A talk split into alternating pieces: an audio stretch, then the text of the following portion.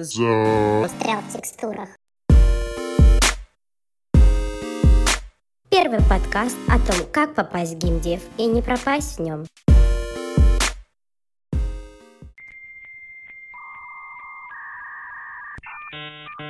Деньги, деньги, деньги, деньги.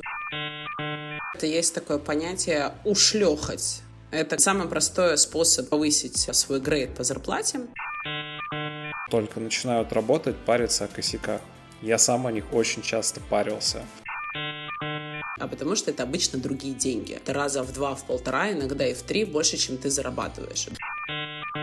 Видишь, они всегда вначале тебе конфетку дают, а за этой конфеткой будет куча. На самом деле некоторые студии используют такие как грязные Манипулятивные тактики штучки. манипулятивные штучки с кормлением завтраками. Для самых терпеливых, для самых преданных Что-то людей. что подготовила. Я подготовила историю про единорожков. Подкаст выходит каждый второй и четвертый четверг месяца.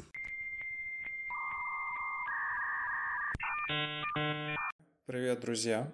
Сегодня хотели бы обсудить зарплаты в геймдеве у художников, поделиться своим опытом, поговорить о нюансах, подводных камнях и в целом исчерпывающе осветить эту ситуацию. Прям исчерпывающе. Насколько это позволяет наш опыт, и в целом это возможно. Ну да, у нас довольно неплохой опыт и масса знакомых, а еще мы работали в разных странах. Вот, поэтому нам есть о чем сказать. Нам всегда есть о чем сказать, даже когда нас не спрашивают. Ну, я так точно. Взору пятилетнего опыта, в принципе, можно, на мой взгляд, составить хорошую картинку о зарплатах, деньгах, что как именно в геймдеве. Имейте это в виду на всякий случай. Не просто в геймдеве, а в геймдеве с артовой стороны. Ни программирование, ни там поддержка, ни тестировщики. Нет, мы сейчас говорим чисто про ар- артовых ребят. Да, это по большей части будет касаться 2D художников, И 3D художников, тех артистов, аниматоров, всего, как, как в студиях принято говорить, от арт-департамента, все, кто работают над визуалом. Ну что, погнали. Самые грустные цифры, которые Влад говорит, что, о господи, нет, так не бывает. Нет, оно бывает. А, самое низкое пороговое значение входа в профессию – это 40 тысяч рублей. Да, но большое но 40 это прям донышко на самых э, минимальных навыков, на каких-то и навыки минимальные, и компании так себе. Все, все Не вместе. будем называть их, да, но они есть. Я подготовился, сделал небольшую шпаргалку. В общем, для джуна получается для стран бывшего СНГ у нас 40-75 тысяч рублей в зависимости от студии и в зависимости от навыков, с, ко- с которыми вы приходите. Если в евро-долларах это от 600 до 1200. Для медла от 80 до 130 что в долларах приблизительно 1200-1500. А скажи, по какому ты курсу сейчас говоришь, чтобы люди знали?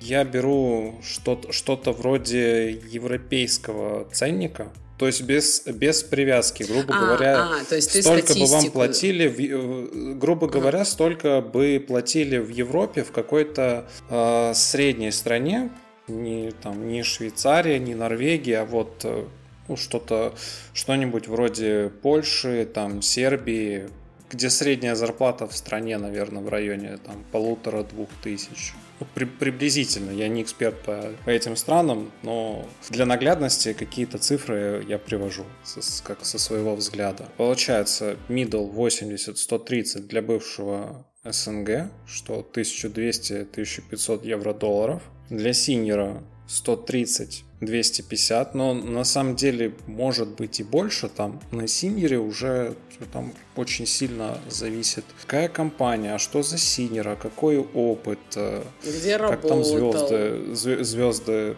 Звезды как, сошлись. как, как, как звезды сойдутся. И для Европы это две, две ну даже возьмем 2-3 с половиной. Ну, у меня немножко другие, у меня более позитивные цифры на синеров, по крайней мере. Я беру прям такую неоптимистичную медиану. А, не Без, без приукрашения, прям вот самый большой среднячок. Но я возьму оптимистичную. На данный момент а, зарплата хорошего синьора, прям очень хорошего, это где-то 4-5 тысяч евро. Стандартная такая ставка именно непосредственно в а, странах Европы. Опять же, все зависит от компании, где ты работаешь, но в целом это хорошая такая зарплата. Я дополнительно прописал, что для стран побогаче, например, что-то что вроде Германии, у меня прописано, что синер там 3 805 тысяч, 3 800-5, middle от 2 до 3,5, джун 1000-1800 для стран, ну, вроде Германии и подобных. Мы должны знать, что сказать. Мы вообще-то должны mm. объяснить. Мало ли кто-то вообще не знает, э, что значит эти градации. Что такое джун, что такое middle, что такое senior. Да, давай, давай пройдемся. Вообще, да, я считаю, что надо. А, смотрите, джун — это джуниор. Как, э, как ты их э, как называешь? Маслята? Молодые, горячие ребята, которые только зашли в профессию. Это считается, джун это начальный уровень. Человек, который только зашел в профессию и, ну, как бы и на этом все, он учится. Middle. Это среднячок, ну, что, собственно, и тому слову по значению имеется в виду. И senior, он же сеньор-помидор, это уже ребята, так сказать, который заходит с козырей. Специалисты довольно обычно широкого класса, но бывает, конечно, более узконаправленные. Но, кстати, вот по моему опыту я смотрю, что в целом, если человек senior, то он обычно несколько профессий смежных еще захватывает. Ну, не так, что он везде senior. Да? Вот у него есть основное направление сеньорское и как бы рядом такие щупальца на соседние профессии, которые помогают ему более оптимизированно и быстро делать задачи. Есть еще второе определение для того, чтобы понимать, кто есть джун, middle и senior. Как говорили в студиях, джун – это тот сотрудник, которому требуется максимальная поддержка. А, точно, кстати. Максимальная проверка его задач. Его задачи должны скрупулезно просматриваться перед отправкой продакшн или заказчику или еще куда-то. Middle э, – тот, кто уже тоже просматривается, но уже в меньшей мере. То есть он может самостоятельно совсем справиться и смотрит уже не, не в оба, а чуть-чуть а в один глянули. Глаз. Да, в один глаз без микроскопа. А синер это уже полностью автономный работник, который сам может проверять задачи, брать на себя лидовство и какие-то прочие менеджерские штуки. Я вот по своему опыту посужу, Обычно синерам, когда они приходят к этой позиции, им предлагают развилку. Говорят, вот ты там, в лиды хочешь или в художники. То есть они ищут э, людей, у которых есть менеджерские задатки, и им хотелось бы брать команду, обучать. И да, как ты говоришь, некоторые смотрят э, на навыки менторства у синера. Потому что это в первую очередь так человек-саппорт, который должен поднимать команду, обучать команду, Мотивировать, курировать. иногда по жопке давать. Ну, то есть, да, он в любом случае идет уже в сторону руководителя, но не исключено быть э, автономным. Вася, который все всегда может сделать. Это самое главное правило, без которого синьор, он не синьор. Причем самое интересное, смотрите, вы можете стать лидом, перепрыгнув синьора с медла, ну, с медла на леда. У нас э, в практике были такие истории.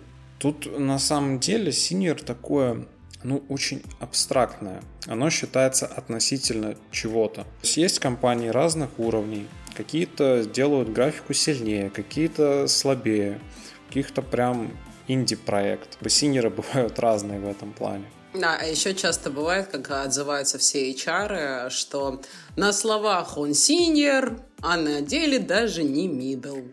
И такое бывает. И это, кстати, очень часто. А, проблема в том, что вот эти понятия senior, middle и junior, они от каждой компании вальируются. Допустим, мы работали там в одной студии, где, чтобы получить звание синьора, но это надо еще было просто, не знаю, следом подраться, типа, выпускайте проект менеджера Если ты его победишь, ты станешь синьором или лидом. Ну, там как повезет, кто в схватке победит.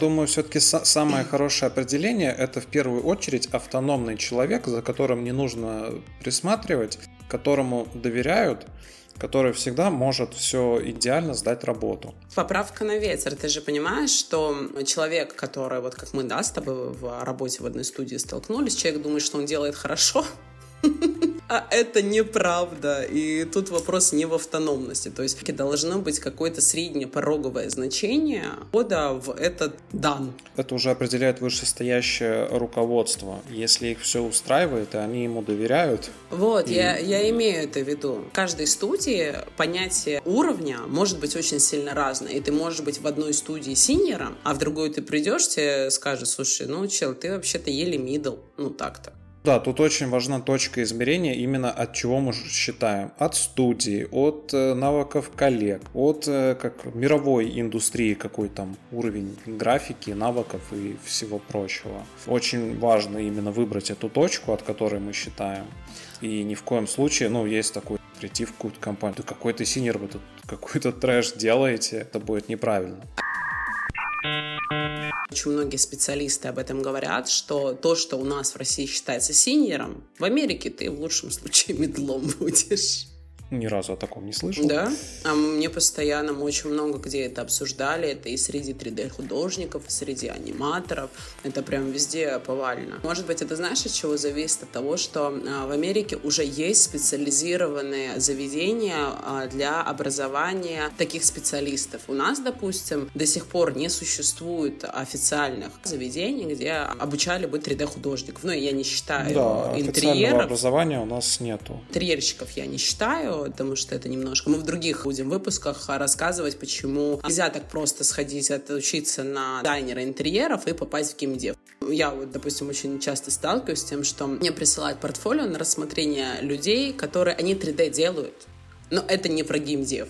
Senior в России, а Джун в Штатах. Радикально не соглашусь, потому что... Middle, я сказала middle. А, middle. Да. С учетом того, что в России на аутсорсах было сделано очень много крутых AAA э, проектов. Я знаю, про что они говорили. Влад, до меня только что дошло. Наверное, они говорили про зарплаты. Кто? Да это шутка была. Ну, что из разряда сколько получает senior в Америке, senior в России получает middle овскую зарплату.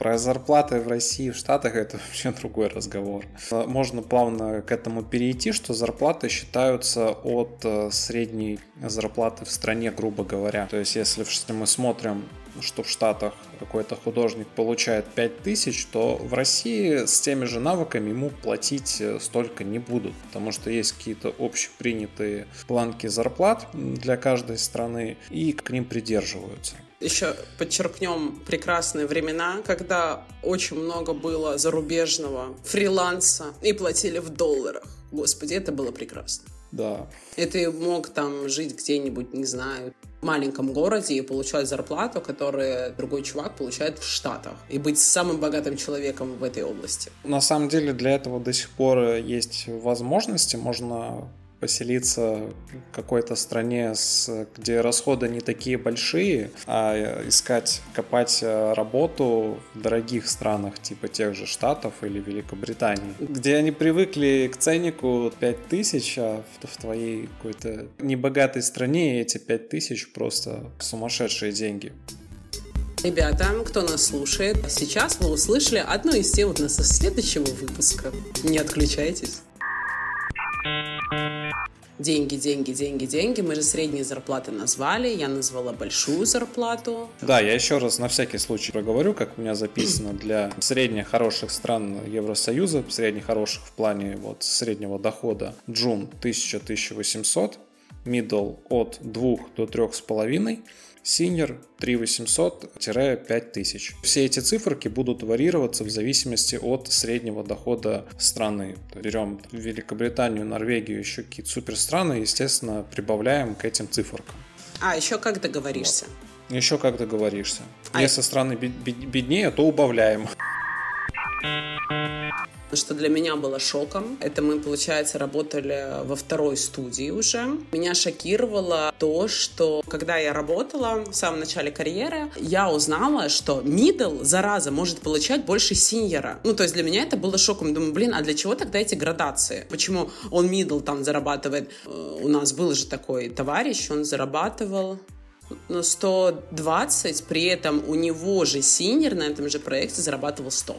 Назови на всякий случай год, если это не секрет. Чтобы мы делали небольшую поправку, потому что... А ну, это не важно для этой истории. Просто вопрос про, по-моему, как бы некоторую несправедливость. Ну ладно. Да, на самом деле мне иногда кажется, что эти градации сделаны так, морковочка. Приходит человек, он джун, такой, блин, я молодец, наконец-то я нашел свою первую работу, стремимся в middle ы, стараемся. И вот, как правило, вот эта история от middle а до senior а, она такая затяжная. Каждый джун хочет стать middle ом, каждый middle хочет стать senior ом. А на самом деле э, лучше всего хотеть стать просто хорошим специалистом, крутым художником, да, и забить вообще на эти градации. Это вот. было очень смешно. Ты же помнишь, как этим часто любят манипулировать? А не собрание, а напомни, как это называется, когда в конце года апгрейд, mm. как это называлось?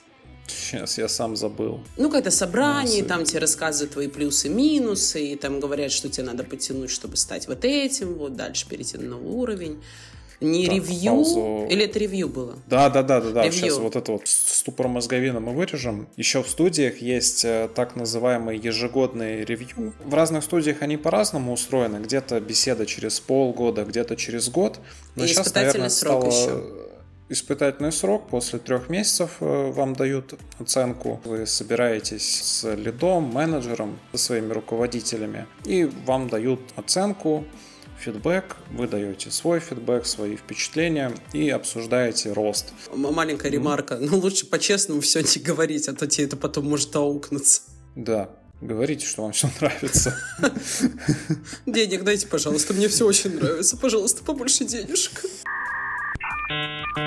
Каждый год кормят завтраками. Ну вот еще годик и Будешь нашим полетим королем. На, полетим, полетим на Марс. Это очень забавно, потому что люди, когда попадают только в индустрию, они в это очень сильно верят, и действительно очень подходит метафора про ослика и морковку спереди. Идет такой, ну вот сейчас это морковка, а по факту ты работаешь больше, ты приносишь больше значительно прибыли, но за это ты денег не получаешь. И у меня была своя философия на этот счет всегда. Со мной было невозможно договориться по поводу вот этого всего. Потому что я говорила так. Я говорю, слушайте, ну вы меня хоть дворником называете, вы денег накиньте мне, и все. Мне больше ничего не надо.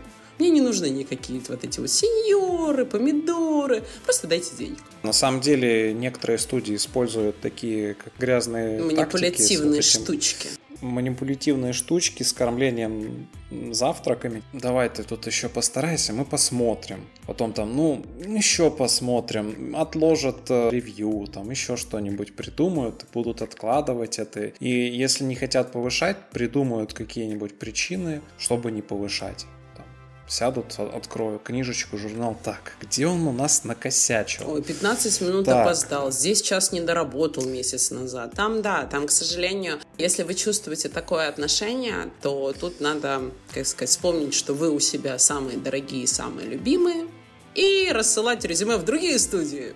Да. Да, они, они могут так. Опоздал на 15 минут. И начинается разговор кажется, вы безответственно подходите к работе. Какой ужас. Что, мы будем с вами делать? Нет, помнишь, как это хитро выходит? Они не обвиняют. Они такие, а что помешало тебе в этот день прийти на 15 минут раньше? Может быть, ты себя плохо чувствовал? То есть это подается не так, что тебя ругают, да, или ты плохой, а это как бы со стороны заботы. Но по факту все заканчивается тем, что у тебя ощущение привкуса во рту определенных вещей, которые мы не можем называть в эфире. Они очень хитро это умеют делать, специально специально изучают все эти манипулятивные тактики так, чтобы человек сам почувствовал вину, подумал, блин, это я плохой, надо исправляться, а сказать, а вы что, святые? Я прочитала недавно офигительную фразу, которая просто, я считаю, это must have. Звучит она следующим образом. На чувстве вины построились невероятное количество корпораций и заработалось невероятное количество денег. Вот это надо держать в голове. Не испытывать чувство вины, посмотреть на других, как я уже сказал, поинтересоваться, а вы что святые, никто из вас не опаздывает, никто не косячит. Это, кстати, очень важный момент. Тоже многие, кто только начинают работать, парятся о косяках. Я сам о них очень часто парился. Я где-то не успел, я где-то что-то подпортил, думаю, все, кошмар, меня уволят, репутация испорчена. А, а возможно, еще побьют годы... палкой во дворе. Побьют палками обязательно. А потом через годы работы понимаешь, все косячат У всех можно найти какие-то проблемы с моделингом, с артом. Я бы хотел добавить, что есть замечательный сайт Glassdoor, на котором очень много открытой статистики по зарплатам, по студиям можно поискать конкретные страны, конкретные студии, конкретные позиции, где с отзывами. Хотите вы работать, ну, например, в той же Германии. Ищите, открываете город, смотрите, какие там студии, находите статистику и из этого уже понимаете, какой приблизительно запрос можно сформировать. Плавно перейти, я хотел к теме, хорошо ли спрашивать и распространяться о зарплатах в компании и что с НДА Надо сейчас рассказать, ребята, НДА — это такой документ, который вы подписываете, даже когда обычно вы заходите в студию на собеседование. Если, допустим, вам надо проходить по студии, то вы подписываете НДА. Это как бы документ о неразглашении в любой студии, в которой вы работаете, это закон, ты всегда подписываешь НДА. НДА тебя на порог не пустят. Но из частей НДА это правило неразглашения зарплат. Я консультировалась с очень крутым юристом, который мне объяснил, что на территории России этот документ не имеет юридической силы, потому что твоя зарплата это относится к твоей частной информации, на которую у тебя только права. Это то же самое, как размер ноги. Да, но надо иметь в виду, что для других стран могут быть э, свои Другие законы. правила. Мы говорим только сейчас про российские, да. Очень часто этим манипулируют работодатели, потому что, ну, мы сейчас опустим вопрос, э, что, ой, там интересоваться зарплатами это некрасиво, кто сколько зарабатывает, о май гад. Я считаю, что если вы человеком знакомы 15 минут, то да, будет странно, если ты в карман полезешь. Это не совсем адекватная позиция. Но если вы с человеком долго работаете, хорошо общаетесь, и в какой-то момент ты понимаешь, что, возможно, тебе не доплачивают, я даже так это да, назову, то ты можешь поинтересоваться у товарища для того, чтобы оценить среднюю температуру по больнице. Обычно руководство, естественно, против. Самое, сейчас угу. я воткнусь, воткнусь немного. Самое главное, не, при, не прибегать потом к этому с HR и не говорить, а вот Васе платят больше. Почему так? Да, не да, подстав... Самое главное, не подставлять людей, просто взять себе на вооружение, понять. Например, вы получаете значительно меньше, чем коллеги. Что в этом случае можно сделать? Пойти поговорить. Там, я считаю, что моя зарплата не соответствует рынку, давайте с этим что-то делать. Или там не давайте с этим делать, а если смотреть на более такой взрослый подход, сказать, окей, а я зарабатываю вот столько, я хочу вот столько, что мне надо сделать для того, чтобы достичь вот этой зарплаты. И обычно, когда ты не в роли попрошайки, такой дайте, дайте, дайте, а это не выигрышная позиция в принципе по жизни. А когда ты взрослым подходом подходишь, такой, окей, я хочу вот этих денег, что надо для этого делать? И обычно все идут тебе навстречу. Но тут один единственный нюанс, это мой такой совет. Надо оговаривать всегда сроки, когда вам эта зарплата будет повышаться. То есть они так, что, ой, ну ты вот прокачай здесь скиллы, вот это лучше делай, мы тебе повысим. Нет, вы прям говорите, что, смотрите, вот месяц я вот это вот делаю, я потяну, и через месяц мы с вами встречаемся. И лучше это все не на словах, а там через какую-то программу, которую вы общаетесь внутри офиса, ну, то есть чтобы у вас было доказательство физическое ну, потом продемонстрировать это. И тогда просто не будет у людей возможности вывернуться. И не будет вас завтраком да. кормить. А если ну, будут, то вы знаете, возвращаясь к первому пункту, отсылаем резюме в другой компании. Но может так сложиться, что вы и так умеете то, что то, что делают ваши коллеги, приходите, просите повышения, вас просят научиться большему, чем ваши коллеги, чтобы получать, как они. Смотри первый пункт. А, это который? Первый пункт — это рассылай резюме.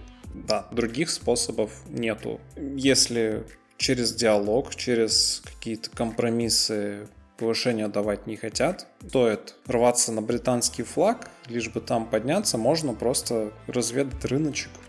А еще это есть такое понятие ушлехать. Это самый простой способ повысить свой грейд по зарплате. Это уйти в другую компанию. Внутри компании у тебя не такой динамический рост, нежели при переходе. И поэтому очень многие работодатели не любят за это художников, а, потому что они шляются от компании к компании. Но вот. при этом компании сами создали эту систему и эти условия, в которых они не могут э, сильно поднимать зарплаты.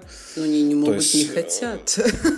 Не могут, не хотят. Если мы сидим внутри компании, грубо говоря, мы поднимаем 10% в год, условно. Ну да, обычно средняя. А если, мы, а если мы меняем компанию раз в год, то это может быть и 20, и 30, и 50, и даже все 100%. Да, да, ну, кстати, я знаю даже насколько... случаи, когда человек в три угу. раза увеличил свою зарплату. Но это зависит все от вас. Если вы работаете над портфолио, хорошо составляете резюме, пишете красивое письмо, это все будет работать. Да, да, конечно, это классно. У меня, допустим, портфолио нет, никогда не было.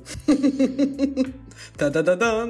Ладно, не будем углубляться в портфолио, но я в любом случае добавлю, что можно без портфолио, но в любом случае оно очень сильно, сильно выделяет и работает только в плюс. То Конечно. Есть всегда выгодно в него. Если оно хорошее. А то бывает, знаешь, пришлют посмотреть, и ты такой одну работу посмотрел, выключил и такой, все, сжигайте компьютер.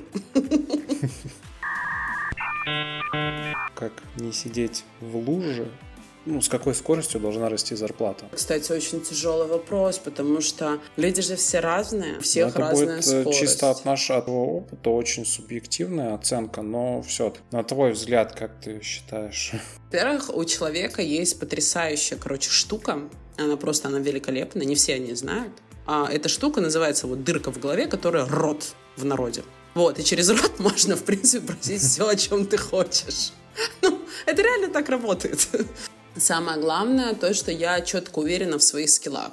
И мне это дает, э, как кто-то, может быть, это назовет наглость, я называю это самоуверенность, просить то, чего ты хочешь такое, это вот как раз про хорошую работу, если ты реально вкладываешься в проект, в хорошем смысле, не то, что там решил помереть на нем, да, и никто этого не заметил, а когда ты подчеркиваешь э, свои достоинства и вложения перед руководством, что люди видят, сколько ты вкладываешься, люди видят boost этого проекта, и они понимают, что ага, типа, этот человек э, может нам принести дополнительные деньги. На моем опыте как-то менее радужно. Э, как мне кажется, что не зависит количество вложений в проекты внутри компании на зарплату. То есть можно очень хорошо вкладываться, но как поднимать вас по зарплате сильно не захотят. То есть будет логика, ну, он работает очень хорошо, очень ответственно, а мы ему еще немного платим, он и не просит, и все хорошо. А вот тут уже есть... философия mm-hmm. жертвы. Извини, что я вклинилась и перебила. Понимаешь, тут один есть нюанс. А люди очень часто, это, кстати, одна из моих любимых тем, я ее постоянно слышу там в курилках, люди очень часто берут ответственность, да, допустим, о, я сейчас буду работать не 8, а 10 часов или 12, и там сделаю вот столько работы, и они как увидят, как меня за зарплату поднимет, как меня зауважают, просто там и HR это в меня влюбит влюбиться. Нет. Во взрослом мире, прежде чем что-то сделать, ты, грубо говоря, идешь и договариваешься об этом. Это вот как купи-продай. Ты говоришь, смотрите, вот я могу сделать вот это, вот это, вот это, это повлияет на вот такой вот результат. Вы готовы мне дать там через месяц, условно говоря, если я вам покажу, как я могу, больше денег?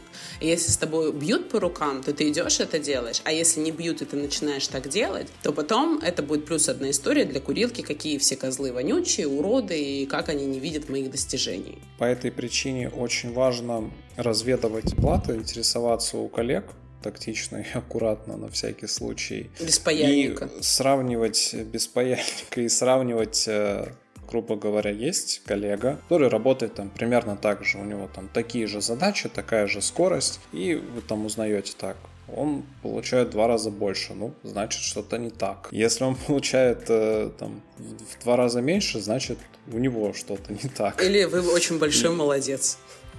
Или вы очень большой молодец. Так все-таки про скорость. По мне так, если ты в себя вкладываешься, то количество денег должно быть равно количеству вложений в тебя. То есть э, ты знаешь, что эм, я очень много качаюсь. Там и когда-то на курсах, когда-то самостоятельно. И, блин, а почему я должна получать те же самые деньги, если у меня сейчас знаний в полтора раза увеличилось? Как только вы чувствуете, что вы шагнули выше на ступень, вы должны прям сразу идти и говорить, слушайте, я стал круче, я стою больше, дайте мне эти деньги я дам совет, э, если сложно проводить самооценку, вот по принципу посидеть так и оценить, сколько я должен зарабатывать, такой подход котируется, но не для всех. То есть я склонен, например, больше анализировать по общему рынку, какие там цифры есть, как-то с ними сравниваться к ним, стремиться или стремиться, если чего-то достиг, уже выше этих цифр. Ну, естественно, ориентироваться по потолку рынка. То помимо того, э, что вы работаете в студии, можете зарабатывать деньги, вы можете также быть фрилансером. Фрилансер — это вообще отдельная история. Это было очень весело когда-то. Сейчас это, конечно, уже не так весело, потому что мы испытываем на данный момент ограничения с оплатой из-за рубежа.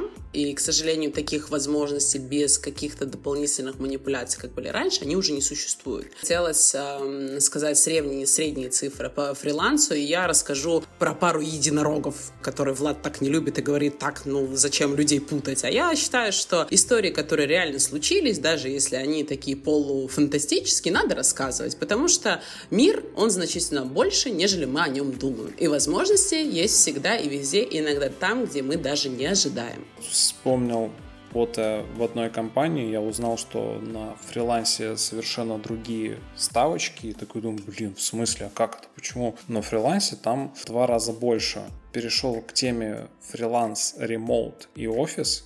Для понимания, фриланс — это такая свободная работа, когда вы получаете заказы без, как сказать, без особых договоренностей. Они могут сегодня быть, завтра не быть. Источники могут быть разные, то есть фриланс-биржи, знакомые, какие-то там со студии договоренности, просто там к вам крокодил прилетел, сказал, делай мне бочку ржавую. Влад, почему именно крокодил? Ну а кто? Ну, Лягушка. волшебник на голубом вертолете. Ну, помнишь, песня такая детская была про что подарит он тебе что-то эскимо? Не, не знаю. Ремоут. Ремоут это как full-time работа, но удаленно. То есть вы числитесь в офисе, вам стабильно платят ежемесячно. Как правило, может еще включать какие-то дополнительные плюшки, как в офисе. Но как бы вот ремоут.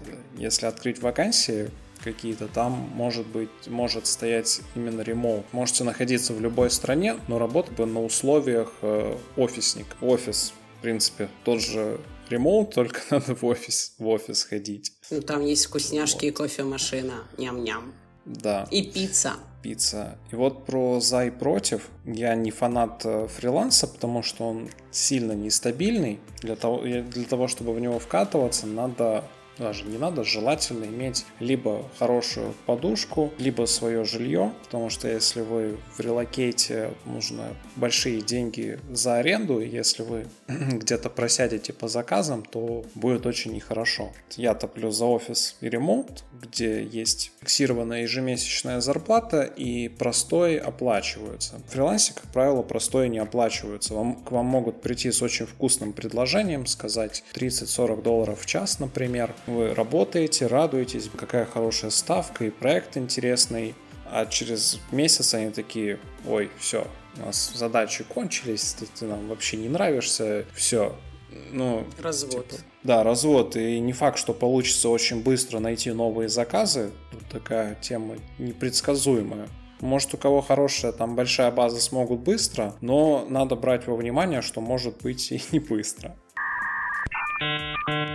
что на фрилах, особенно если вы новичок, не стоит забывать, что до сих пор кидают, вроде 21 века, да, о чем речь, а все равно. Иногда я читаю истории какие-то в разных пабликах и думаю, что, господи, чел, ну серьезно, ты 7 тысяч зажал. Это полбеды, там, ну, можно от этого как бы уберечься, мы потом будем рассказывать способы и технику безопасности работы на фриланса. Есть еще одна проблема, вот эти заказчики не хочухи точнее, не знаю, чего хочухи. Это когда вы договорились с человеком в определенной сумме, на определенный предмет, бьем на работу, а потом начинаются вот эти кульбиты. Ой, а вы не могли бы увеличить здесь, уменьшить там, и вообще я хочу вот это с перламутровыми пуговицами. И он вам не оплачивает время, которое он свои хотелки вот превращает в жизнь. А вы в этот момент теряете свои деньги, потому что вместо того, чтобы там заказ выполнить за 40 часов, вы его выполняете 60, ну или там 80. Часто бывает так, что э, если заказчик, особенно если это частное лицо или какая-то сомнительная студия, а вы с ним не договоритесь, вы можете ему объяснять, он, ну как же, вот я же хотел по-другому, и там начинаются такие вот э, детские обижульки. И с этим очень много художников сталкивались до того момента, пока они найдут э, прям свои, свою базу заказчика. Это большая проблема в том, что вы договорились задача на 40 часов, а из-за фидбэка, при том, что этот фидбэк может быть не по вашей вине. Словарь геймдева. Фидбэк – это отзыв на вашу работу. Обратная связь в прямом переводе. Когда вы отправляете какую-то работу, вам пишут на нее отзыв. Принято, хорошо, у вас э, красивая сестра, но нужно кое-что исправить. О, черт, сейчас аж больно. Нет, ненавижу это обычно вот так вот, ну, зарубежные ребята пишут, они всегда вначале тебе конфетку дают, а за этой конфеткой будет куча. Да, это бургером, бургером называют, э, особенно заказчики со Штатов, это просто обожают дать комплименты, потом накинуть. Вот, ну или потом третий вариант, вообще все, все, ужас, ужас переделать. Фриланс имеет такую проблему, что вы можете все сделать ПТЗ, вот прям тютелька в тютельку, не докопаться. А они скажут, слушай, вот это надо наоборот. Извини, так получилось, там концептер ошибся, там еще что-то. Поправь по-братски. Ну, потом ты как бы понимаешь, что время вышло, они вот там на 40 часов договаривались, ты как, ну, как я тут еще 10 потратил.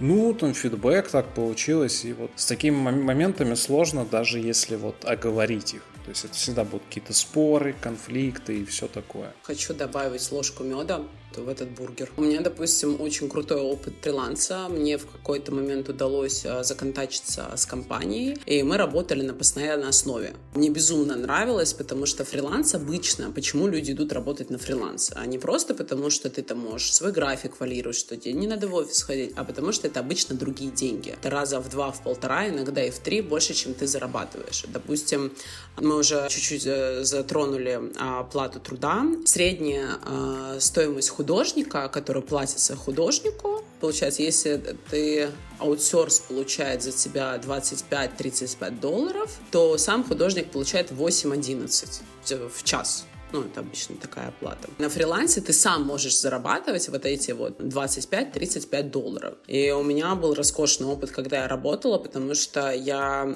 ту же самую зарплату зарабатывала просто чисто... Ну, сколько я в неделю работала?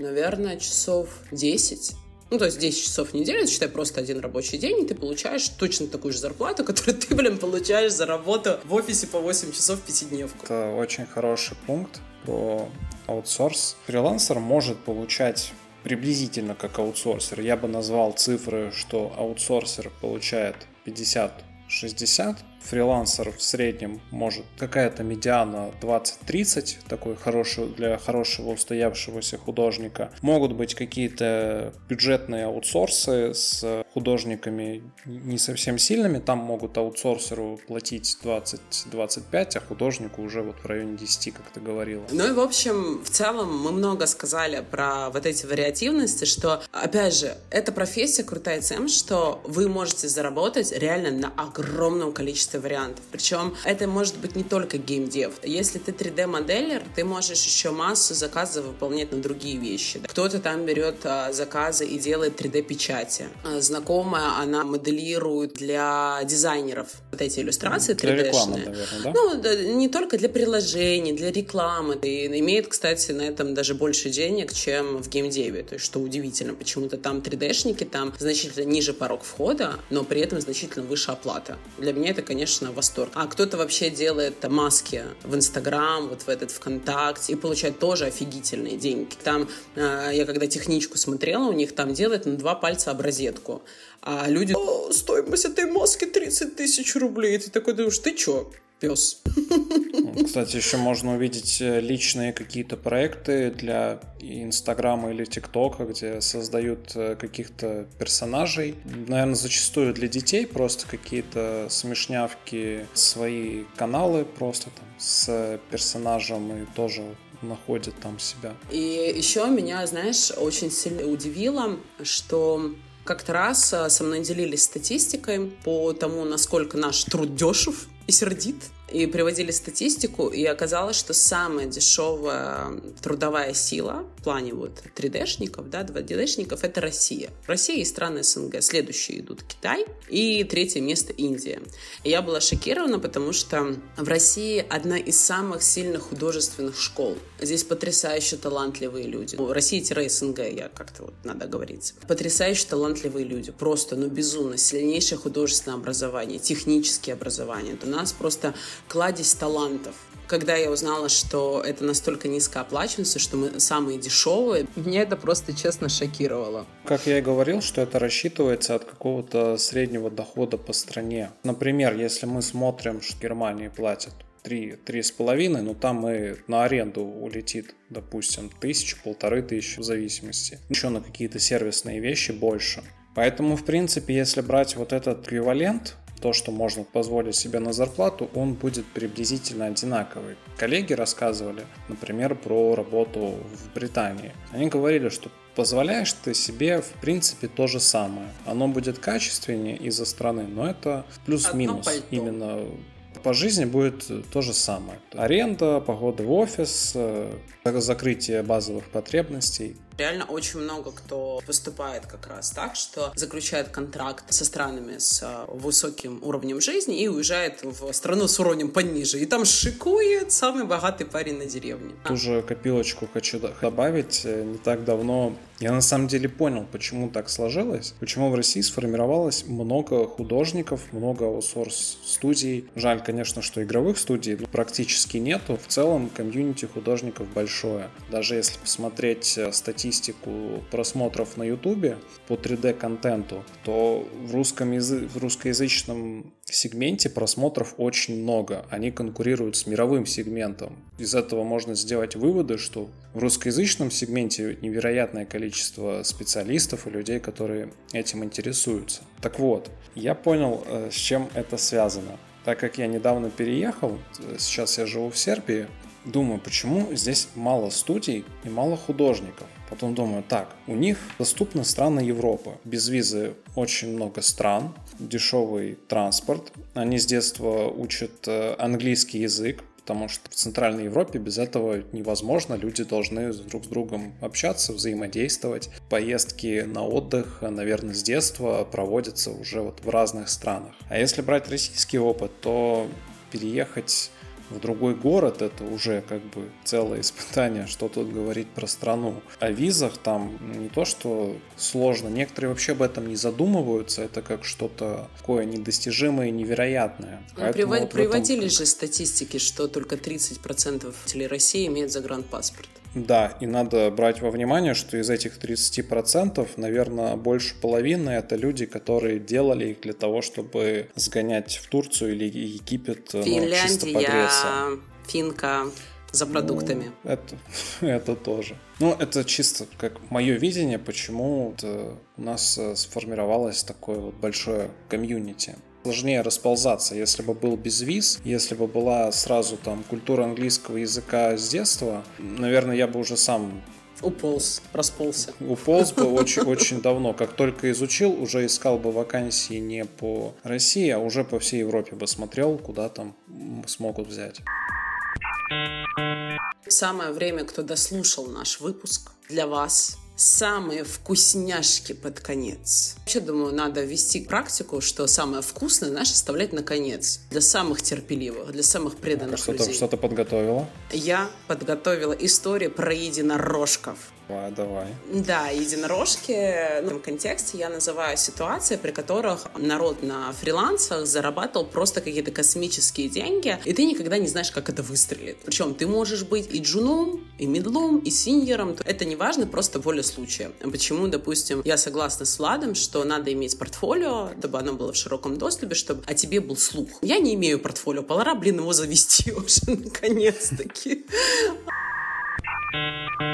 Наверное, одна из крутых таких историй — это э, про то, что я говорила в прошлом выпуске, про художника знаменитого, который рассказывал на стриме о своих заработках, и он говорил, что максимально в месяц он заработал миллион двести рублей. Миллион двести рублей в месяц. Да, если я не ошибаюсь, был стрим на CG и человек называл там очень вкусные суммы на фрилансе. Я на самом деле понимаю, как это работает. Об этих и других крутых секретиках вы узнаете в нашем втором сезоне. Вторая история, ну их вообще дофига, но есть прям такие, которые ты думаешь, да быть не может, ну как так-то? У меня знакомый обучал свою девушку, тоже 3D, почему-то я не знаю, что за мода, все парни пытаются обучать своих женщин 3D. Типа в обратную сторону это не работает. Ну, там никто не говорит, о, Настя, обучи меня. Да ладно, говорят, я просто отказываю. Мне нет времени на это. Блин, съела комара.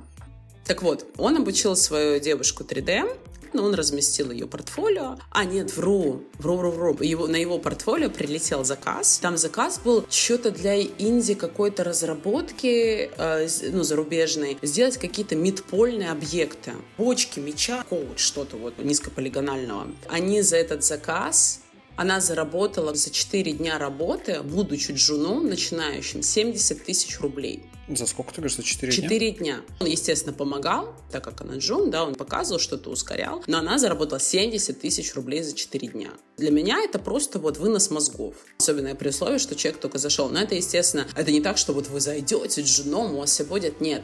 Потому и называется единорожкой, потому что вот это чудо. И такие случаи очень часто случаются, и мы, допустим, разговаривали с многими коллегами, и очень многие люди говорят, что они на фрилансах за неделю зарабатывают столько же, сколько они зарабатывают в месяц в студии. Вы спросите, а почему они работают в студии? А вот не знаю. Но все нет, знаю, потому что студия — это стабильность. То есть фриланс а, мало кто может выдержать, потому что там надо иметь каленые нервы и стальные сами знаете что. Потому что выдерживать mm. вот эту неизвестность, ну, что будет завтра, не каждый может. Ну да, как я говорил, это для людей, которые либо имеют хорошую подушку, либо у них есть э, своя квартира, и они могут посидеть э, на гречке, либо стальные что-то там. Ну, не знаю, мне тяжело представить там стальные гипотетически взять. Платите за аренду там от 500 до 1000 евро, и у вас пропадают заказы. Все, что делать? Что мы скажем про зарплаты? Я свое мнение выскажу, хоть вы у меня его не спрашивали, но кто ж меня остановит? Я ж тут главное, правильно, вместе с тобой. Я считаю, что это офигительные деньги, и здесь офигительные возможности роста. И просто, когда ты э, слышишь заработки, которые могут быть, ты просто не можешь поверить, что, черт возьми, а что так можно было? Наверное, самое кайфовое, блин, я сейчас поняла козырь какой, я сейчас расскажу. Самое крутое, что ты работаешь на двух мониторах, и на одном мониторе у тебя сериальчик включен. Или фильм. И ты такой кушаешь вкусняшку, смотришь одним глазом фильмец и сидишь, просто работаешь, и никто тебя не трогает, и получаешь вот такие вот бабки. Но это не мечтали, это мечта.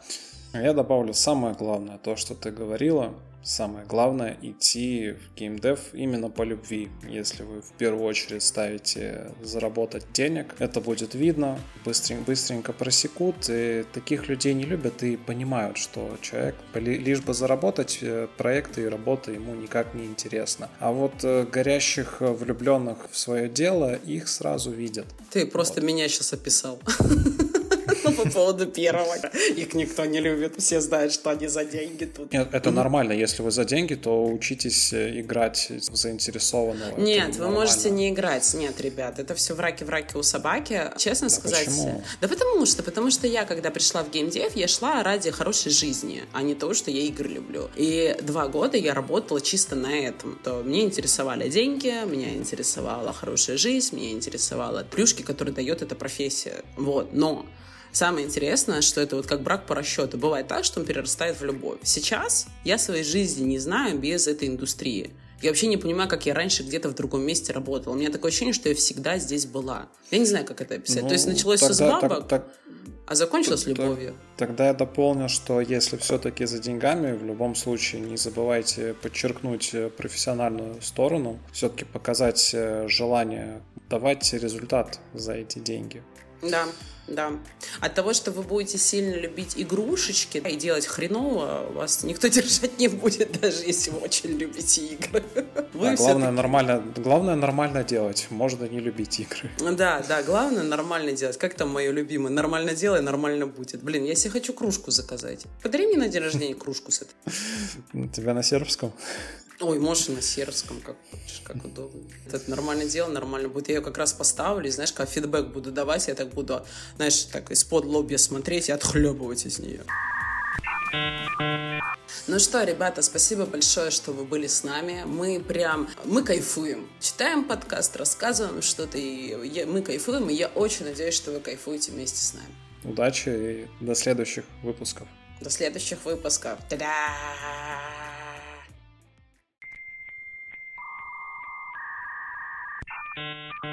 Ребята, нам очень сильно нужна ваша поддержка. Пожалуйста, поставьте лайк, расскажите про нас своим друзьям и, конечно же, пишите нам обратную связь. Нам очень важно знать, что вы думаете. А еще вы можете поддержать нас на Бусте для того, чтобы мы делали еще больше классного контента для вас. Дизайн обложки Алла Лопаткова.